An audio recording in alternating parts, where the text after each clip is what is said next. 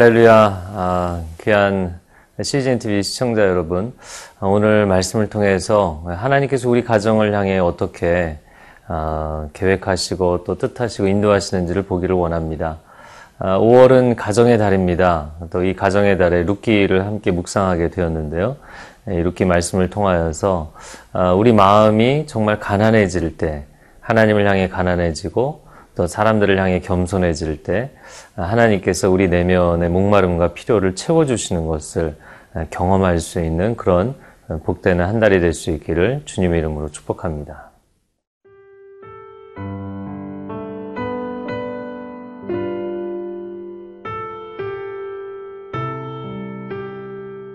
룻기 1장 1절에서 14절 말씀입니다. 사사들이 치리하던 때에 그 땅에 흉년이 드니라. 유다 베들레헴의 한 사람이 그의 아내와 두 아들을 데리고 모압 지방에 가서 거류하였는데 그 사람의 이름은 엘리멜렉이요 그의 아내의 이름은 나오미요 그의 두 아들의 이름은 말론과 기련이니 유다 베들레헴 에브라 사람들이더라. 그들이 모압 지방에 들어가서 거기 살더니 나오미의 남편 엘리멜렉이 죽고 나오미와 그의 두 아들이 남았으며 그들은 모압 여자 중에서 그들의 아내를 맞이하였는데 하나의 이름은 오르바요 하나의 이름은 루시더라. 그들이 거기에 거주한 지 10년쯤에 말론과 기련 두 사람이 다 죽고 그 여인은 두 아들과 남편의 뒤에 남았더라. 그 여인이 모압 지방에서 여호와께서 자기 백성을 돌보시사 그들에게 양식을 주셨다 함을 듣고 이에 두 며느리와 함께 일어나 모압 지방에서 돌아오려 하여 있던 곳에서 나오고 두 며느리도 그와 함께하여 유다 땅으로 돌아오려고 길을 가다가 나오미가 두 며느리에게 이르되 너희는 각기 너희 어머니의 집으로 돌아가라. 너희가 죽은 자들과 나를 선대한 것 같이 여호와께서 너희를 선대하시기를 원하며 여호와께서 너희에게 허락하사 각기 남편의 집에서 위로를 받게 하시기를 원하노라 하고 그들에게 입맞춤에 그들이 소리를 높여 울며 나오미에게 이르되 아니니이다. 우리는 어머니와 함께 어머니의 백성에게로 돌아가겠나이다 하는지라. 나오미가 이르되 내 딸들아 돌아가라. 너희가 어찌 나와 함께 가려느냐? 내 태중에 너희의 남편들 아들들이 아직 있느냐? 내 딸들아 되돌아가라. 나는 늙었으니 남편을 두지 못할지라. 가령 내가 소망이 있다고 말한다든지 오늘 밤에 남편을 두어 아들들을 낳는다 하더라도 너희가 어찌 그들이 자라기를 기다리겠으며 어찌 남편 없이 지내겠다고 결심하겠느냐? 내 딸들아, 그렇지 아니하니라. 여호와의 손이 나를 치셨으므로 나는 너희로 말미암아 더욱 마음이 아프도다 하매 그들이 소리를 높여 다시 울더니 오르바는 그의 시어머니에게 입맞추되 룻은 그를 붙쫓았더라. 오늘 본문의 첫 번째 부분을 함께 보겠습니다. 아, 하나님의 자녀들인 아, 이 나오미와 엘리멜렉의 집안이 모압으로 가는 장면이 오늘 본문에 등장을 하는데요. 1절 말씀 사사들이 치리하던 때에 그 땅이 흉년이 드니라 유다 베들레헴의 한 사람이 그의 아내와 두 아들을 데리고 모압 지방에 가서 거류하였는데 자, 루키는 사사 시대의 한 가지 에피소드를 다루고 있는 책입니다. 그래서 사사기 다음에 이 룻기가 등장을 하고 아, 룻기 다음에 사무엘상으로 연결이 되는 것이죠. 그래서 사사 시대와 왕정기, 왕정 시대를 연결하는 아, 그러한 그 중간에 아주 짧은 내용이지만 아, 다리 역할을 하고 있는 책이 룻기입니다.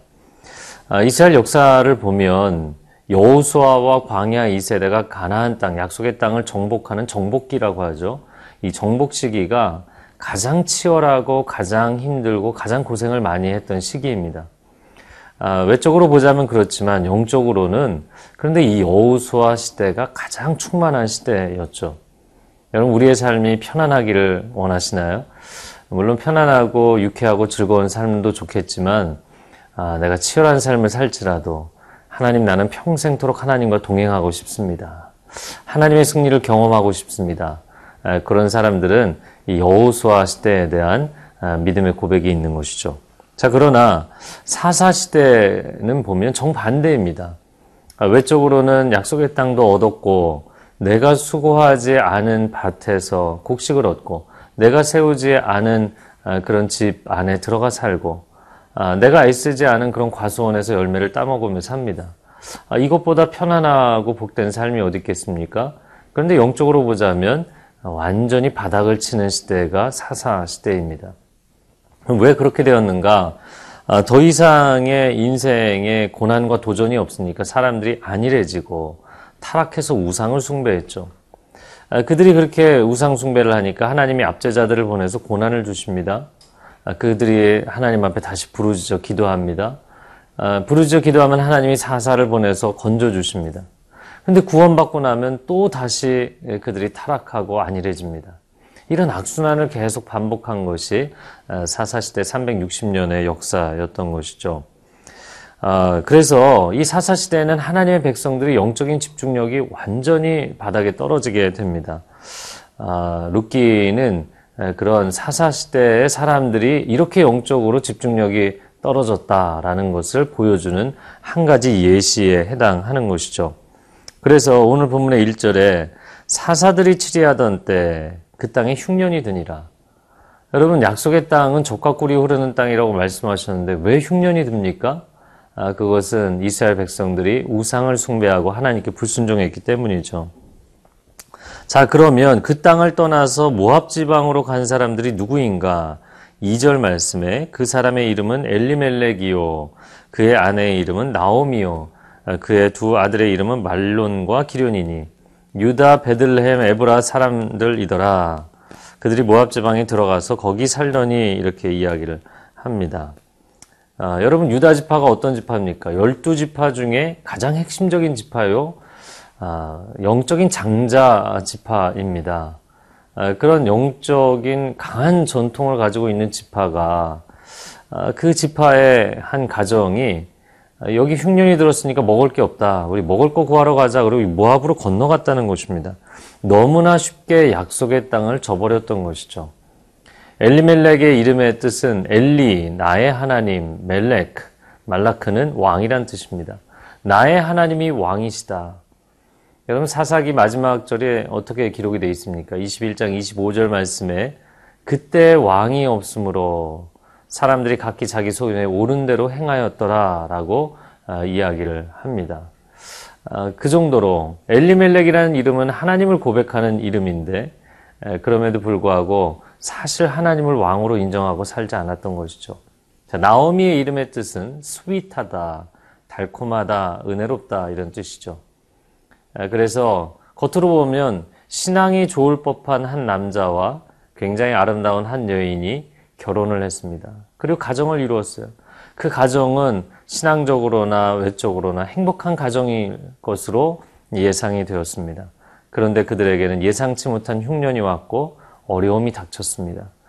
그들이 희망을 가지고 모압 땅으로 건너갔지만 그 모압 땅에서 이어지는 3절부터의 말씀을 보면 남편이 죽고 두 아들이 죽고 모든 것을 잃게 됩니다. 여러분 가정의 달입니다. 아, 여러분은 이 가정을 시작할 때 처음에 어떤 꿈을 꾸셨습니까? 아, 행복한 가정, 아, 신앙적으로 충만한 가정을 꿈꾸셨겠죠. 그런데 지금의 상황은 나오미와 같은 상황입니까? 아, 그렇다면 하나님 앞에 이 룻기를 통하여서 우리 가정을 치유하시는 시간이 되게 해달라고 아, 사모하는 아, 그런 마음을 가졌으면 좋겠습니다.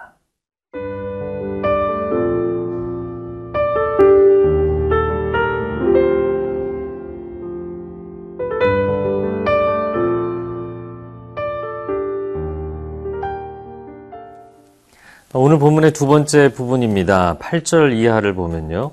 나오미가 8절입니다. 나오미가 두 며느리에게 이르되 너희는 각기 너희 어머니의 집으로 돌아가라. 너희가 죽은 자들과 나를 선대한 것 같이 여호와께서 너희를 선대하시기를 원한다. 자, 두 며느리가 등장을 하는데요. 이 두 며느리의 이름은 아, 앞부분 4절 말씀에 오르바와 룻이라고 되어 있습니다.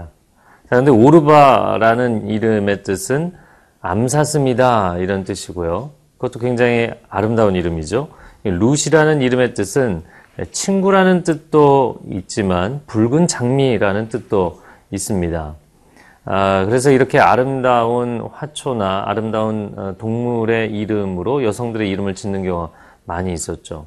이 오르바도 룻도 모압 여인들, 이국적인 여인들이었는데 아, 상당히 아름다운 미인들이었던 것으로 생각이 됩니다.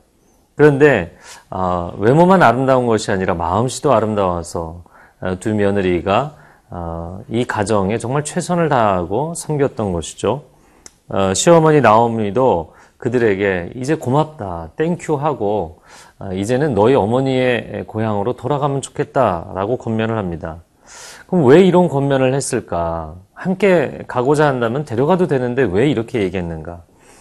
왜냐면 당시에는 남자의 노동력이 없으면 기초적인 그런 농경을 하면서 목축을 하면서 사는 사회였기 때문에 남자의 노동력이 없으면 생존 자체가 힘들어지는 사회였습니다.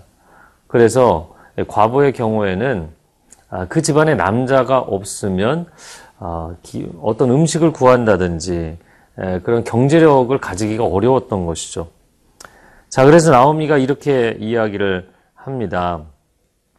아, 내게는 더 이상 출산의 희망도 없지 않느냐. 내가 너희에게 아, 새로 자녀를 낳는다 할지라도, 그래서 남편을 대준다 할지라도 너무 그것은 희망이 없는 이야기가 아니냐라는 이야기를 합니다. 저는 이 나오미의 말을 보면서 절망적인 자기 인식, 아, 크리스찬들이 또 하나님을 믿는 사람들이 너무 자기 삶을 절망적으로 해석하면 안 되지 않느냐 이렇게 주장하는 분들도 있습니다. 그래서 때로는 가족과 나누기도 어 이거 너무 절망적인 얘기 아닌가 이렇게 주저하게 되는 경우들이 있고요. 그래서 정말 내 마음에 걱정스러운 것을 가족과 나누지 못할 때도 있습니다. 아, 또한 교회에서 아, 구역 예배나 속회나 순모임을 할때 아, 사람들이 다 밝은 이야기만 하는데 어, 내가 이런 어두운 이야기를 해도 되나 이런 생각이 들 때도 있죠. 그러나 결코 그렇지 않습니다. 나오미가 가지고 있었던 절망적인 자기 상황 인식, 이건 굉장히 중요한 부분이라고 보입니다. 왜냐하면 환자가 자기 병을 정확하게 알아야만 치료를 받지 않겠습니까? 학생이 자기 실력이 부족한 것을 정확하게 알아야만 그 실력을 메꾸기 위해서 공부하지 않겠습니까? 크리스찬은 하나님과의 관계에 있어서 하나님 내 인생이 절망입니다. 라고 고백할 때 하나님의 희망을 경험하는 것이고, 하나님 나는 무능력합니다. 그때 하나님의 능력을 체험하는 것이죠. 그리고 또한 내가 하나님 지혜가 없습니다. 라는 자기 상황 인식에 정직하면서 하나님의 지혜를 체험하는 것입니다. 어, 결국에 이 나오미가 가졌던 절망적인 자기 상황 인식으로부터 하나님을 바라보게 되고 하나님이 그를 건져주시죠. 여러분 너무나 마음 가운데 많이 절망하고 근심한다고 아, 그것을 덮어두려고 하거나 외면하려고 하지 마십시오. 아, 그 절망적인 마음을 하나님 앞에 쏟아놓으십시오. 밤이 깊어질수록 아, 아침이 다가오는 것입니다. 하나님의 희망이 당신의 삶 가운데 임하는 시간이 다가올 것입니다. 함께 기도하겠습니다. 사랑하는 주님, 정말 인생을 시작하며 가정을 세우며 어, 행복을 꿈꾸고 어, 기쁨과 즐거움을 꿈꿨지만 어, 지금은 너무나 그렇지 않은 모습 때문에 절망하는 사람들이 있다면 하나님 그 절망스러운 마음을 일부러 숨기는 것이 아니라 하나님 앞에 인정할 때 하나님의 빛이 그 가정 가운데 임하는 역사가 이 5월 한 달 동안 일어나게 하여 주옵소서 주님의 선하신 인도하심을 구하며 예수 그리스도의 이름으로 기도합니다. 아멘.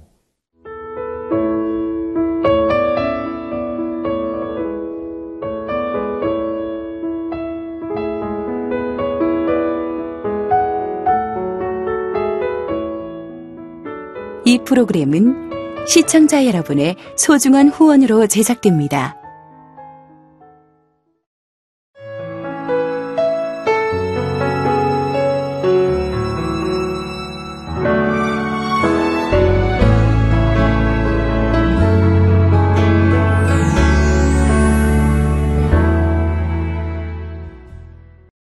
여기 있죠? 외로운데? 아, 그러니까 하나님께서 그냥 너는 거기 있음으로써 내가 어떻게 하는 거를 어, 너는 그냥 보기만 하면 돼. 너는 그냥 거기 있는 것이 선교사야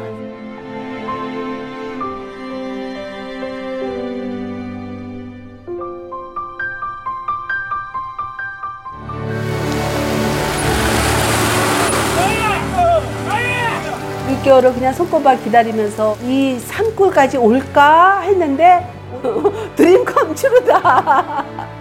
네, 정말 좋았어요.